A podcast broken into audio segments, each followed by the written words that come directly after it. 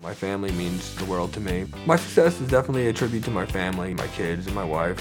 And I've been happily married since 11 11 11. Our daughter, she's five now, and my son is 20 months. And they are my heart. They're, you know, what I want to spend my time with when I'm not training and, you know, and working. I want to spend time with my kids and my wife and enjoy them because only, it only lasts so long.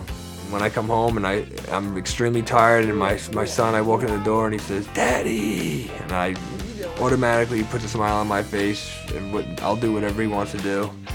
And my, my daughter, you know, she's my little apple. She's my heart.